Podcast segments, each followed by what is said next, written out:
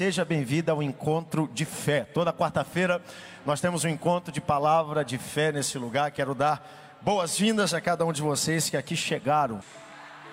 Eu hoje não tenho um texto específico para pregar ao coração de vocês, mas eu pedi que você deixe sua Bíblia aberta em Marcos capítulo 2, versículo 1 ao 12. Daqui a pouco eu vou entrar nessa passagem, Marcos capítulo 2, vou ler ah, versículo 1 ao versículo 12 juntamente com você. Eu quero falar hoje sobre a importância da fé, o nosso encontro de fé, a fé que nos leva a crer, a fazer coisas novas na presença de Deus.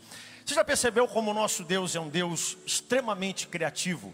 Tudo que existe no mundo, na criação, aponta para um Deus que sempre inovou e que sempre inova. Eu, quando paro para olhar um pouco tudo que ele fez, a obra de suas mãos, eu vejo o céu eu fico olhando como Deus ele é perfeito nos menores detalhes.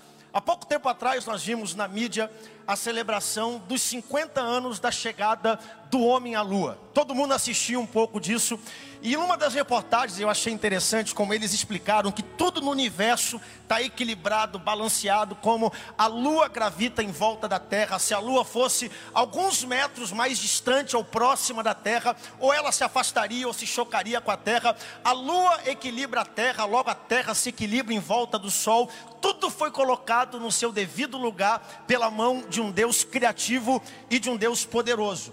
Tudo foi calculado, tudo foi colocado no seu lugar. E o nosso Deus é um Deus criativo, um Deus inovador.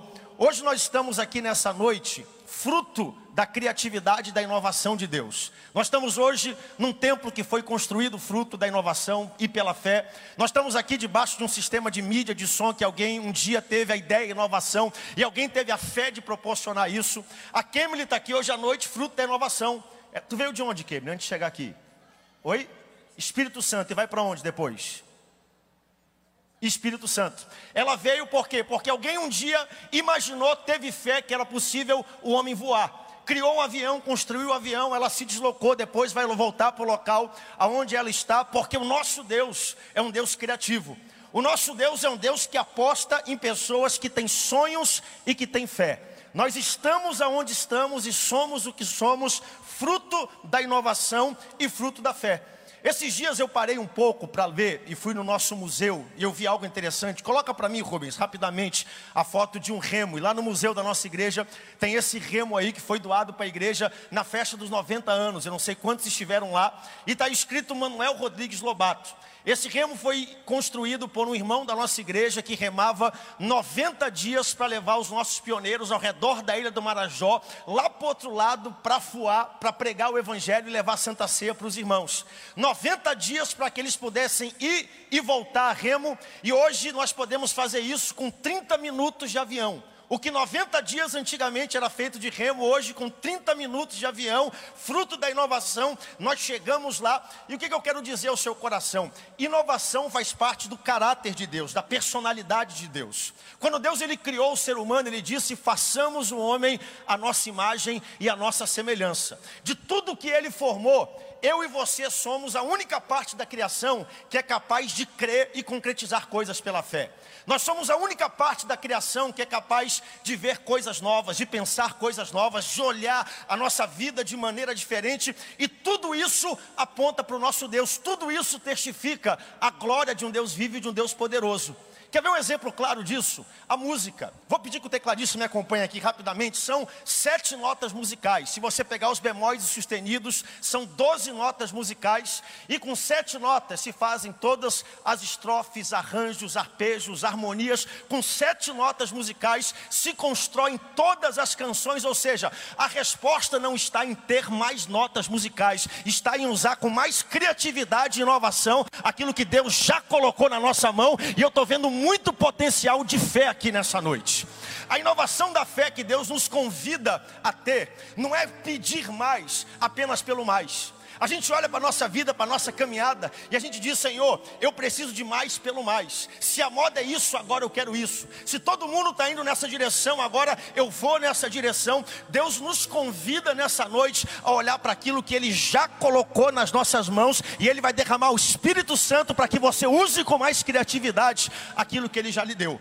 Outro exemplo claro disso é a arquitetura. A arquitetura trabalha com três conceitos e não muda. A arquitetura trabalha com linhas, curvas e ângulos. Todos os prédios que existem no mundo são feitos com três bases: linhas, curvas e ângulos. A gente vai sair daqui, vou pedir que você veja o tempo central: linhas, curvas e ângulos. Olha o prédio lá na frente, é diferente: linhas, curvas e ângulos. Ou seja, o princípio é o mesmo, mas a criatividade em aplicar aquilo que Deus já deu e colocou nas nossas mãos é o que define se algo vai ser grande ou pequeno.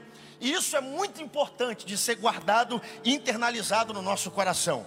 O Deus que nós servimos está presente aqui nessa noite. Ele não precisa de muito para fazer muito. Olhe com carinho para quem está perto de você. Diga: O teu Deus. Diga para ele: O teu Deus. Ele não precisa de muito para fazer muito. Diga isso com fé para ele. Muito para Deus. O que, é muito para um Deus pré-existente, todo-poderoso, que sustenta toda a criação? O que é muito? Nós somos finitos, mas Ele é infinito. Nós somos fracos, mas Ele é forte. Nós não temos todo conhecimento, mas Ele é onisciente. O que é muito? Para um Deus que tem todo o poder, toda a autoridade. Eu não consigo nem comparar muito em relação à minha irmã que aqui está. O que para ela pode ser pouco, para mim pode ser muito porque o nosso Deus não precisa de muito para fazer grandes coisas. O nosso Deus não precisa de grande estrutura para mudar a história. Eu quero que você saia com essa palavra. Não é o que eu tenho que determina o local aonde eu vou chegar, mas é o que eu faço com aquilo que eu tenho que determina o local aonde eu vou chegar. E eu estou vendo muita gente que vai chegar longe aqui pela fé. E a Bíblia está cheia de exemplos claros em relação a isso. Um dos exemplos que eu quero deixar para você rapidamente, a história da multiplicação dos pães e peixes. Já parou para ler essa história? Jesus ele começa a pregar o evangelho e as pessoas foram tão capturadas pela mensagem que começaram a seguir Jesus cegamente no meio do deserto. E agora três dias se passaram, a comida acabou, o lanche acabou, a merenda toda foi embora, foi repartida com os irmãos. E agora no terceiro dia o povo não tem mais o que comer. Aí Jesus vira para os seus discípulos e diz para eles: Olha, despede a multidão e manda que eles encontrem o que comer no meio do deserto. Já parou para pensar nessa afirmação de Jesus e o que Jesus pediu aos discípulos? Jesus pediu aos seus discípulos algo extremamente realista. Jesus comissionou, enviou seus discípulos para fazer o impossível aquele dia. Imagine só, a Bíblia fala de 5 mil homens no meio do deserto, 15 mil a 20 mil homens, mulheres, crianças, 20 mil pessoas no meio do deserto seguindo Jesus, e agora Jesus envia e comissiona os seus discípulos, dizendo: Olha, saiam e encontrem algo para comer para todas essas pessoas. Jesus colocou sobre os discípulos uma expectativa que eles não podiam cumprir algo maior, algo além da capacidade deles. Você já se sentiu assim de vez em quando na sua caminhada? Quer ver um exemplo de aplicação nesse texto? Vamos pegar hoje, aqui no Tempo Central. Dê uma olhadinha ao seu redor. Olha quanta gente tem aqui nesse momento. Olha como Deus trouxe muitas pessoas aqui essa noite. Imagina se hoje eu dissesse para você: vamos separar alguém que está aqui nessa noite para ir comprar comida para todo mundo, porque depois do culto vai ter comida de graça. Quem daria um glória a Deus por isso, bem forte? Qual o teu nome? Lorivaldo, né? Se eu dissesse assim, Lorivaldo, tu vai sair, aqui deve ter umas 500, 600 pessoas hoje. E eu dissesse assim, Lorivaldo, tu vai pegar, qual é o teu nome? Suzana, tu vai pegar o cartão de crédito sem limite da Suzana. E tu vai comprar comida para todo esse povo que está aqui hoje à noite. Dois mil anos depois, numa cidade grande e desenvolvida como Belém do Pará, aonde é que o Lorivaldo ia encontrar comida para 600 pessoas agora? Imagina o Lorivaldo chegando no McDonald's, pedindo assim, me dá 600, 600 promoções do Big Mac. Ia ter para ele comprar? Não. A mulher ia dizer, impossível. Imagina se o Lorivaldo fosse no Habib's comprar esfirra, né? Porque tem gente que come cinco, que come seis, que come dez esfirras. E ele chegasse lá e dissesse: Olha, me dá quatro mil esfirras. Não havia, até hoje, dois mil anos depois, não há como suprir essa expectativa. E Jesus diz: Saiam vocês e deem a eles o que comer. E Jesus fala para os discípulos: Procurem, porque está no meio aí da multidão que vocês precisam. Você já se sentiu assim às vezes? quando a expectativa que Deus tem em relação a você parece tão longe, tão distante, quando a expectativa que as pessoas têm em relação à sua performance, ao seu avanço, você não consegue chegar, é irrealista e os discípulos decidem acreditar em Jesus, porque vale a pena acreditar em Jesus mesmo parecendo impossível, ele zela pela sua palavra, pelas suas promessas, ele cumpre aquilo que ele prometeu. O problema é que nós não acreditamos que o nosso Deus cumpre aquilo que ele promete. Eles decidem acreditar em Jesus e agora eles saem E tudo que eles encontram é um menininho com cinco pães e dois peixinhos. Eles pegam cinco pães e dois peixinhos, colocam na presença de Jesus, como se quem dissesse: Está vendo só Jesus? É impossível. Tu mandou alimentar 20 mil, a gente só conseguiu cinco pães e dois peixinhos. E eu amo a resposta de Jesus, porque se tem um ser que ensinou essa geração e o mundo todo a ter fé é o nosso Senhor e Salvador Jesus Cristo. Ele poderia olhar para a situação e dizer: realmente é verdade, é impossível. Eu pedi coisa grande demais para vocês. O Brasil está em crise, está tão difícil a situação. Eles colocaram cinco pães e dois peixinhos na presença de Jesus. Qual foi a resposta de Jesus? Ele reclamou, ele murmurou, ele achou difícil demais o desafio. Jesus pegou cinco pães e dois peixinhos. A Bíblia diz: ele levantou, partiu e deu graça por aquilo que havia chegado. Eu quero que você levante suas duas mãos pelos céus e agradeça a Ele por aquilo que Ele já te deu. Não é o que vai chegar, não é aquilo que já passou.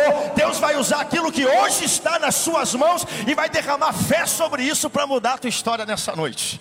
Jesus levantou o que tinha, a Bíblia diz que ele deu graças a Deus por aquilo que estava na mão dele, e a Bíblia está cheia de exemplos aonde o não ter não é problema para Deus aonde o pouco não impossibilita Deus de fazer muitas coisas, e eu na verdade acho que de vez em quando nós fazemos a oração errada para Deus. A gente sempre acha que vai resolver os nossos problemas com mais. Já prestou atenção nisso? Se eu tenho pouco dinheiro, então qual a resposta? Mais dinheiro.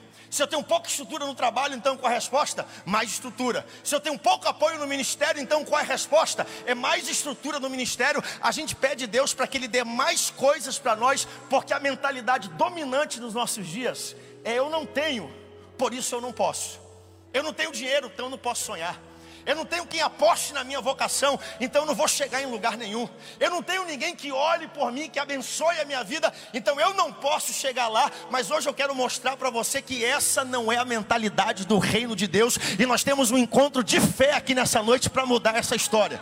Primeiro, porque Ele colocou dentro de você o Espírito Santo, Ele se move em você, Ele vive em você, Ele está aí dentro de você. E número dois, porque Ele colocou o DNA dele dentro de você, um Deus criativo criativo, um Deus que inova, e Ele colocou a capacidade de ter fé e de andar pela fé, e a fé torna todas as coisas possíveis.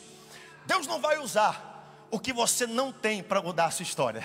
Deus vai usar o que já está nas suas mãos para fazer algo completamente transformador e diferente na sua vida.